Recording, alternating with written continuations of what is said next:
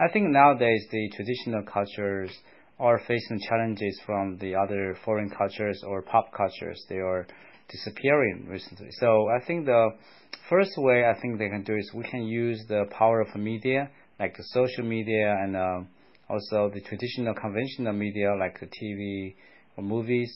We can make some movies or TV shows that will introduce the traditional culture. Maybe they can just uh, use this kind of uh, uh stories to you know show people the beauty of the traditional customs, or use the social media to make some short videos, uh, and they can invite some celebrities uh, to wear those traditional costumes, or maybe uh, celebrate uh, holidays or traditional festivals in uh, old ancient ways to lead the new trends. Maybe young people will think this is cool, so they would like to follow suit. You know, so that can save the traditional culture.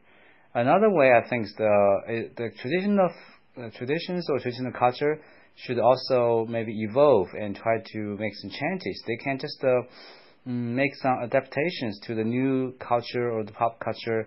They can combine them together. For example, there are some music songs that are combining the traditional culture, the traditional music and uh, pop music, uh, putting together, make it uh, more innovative.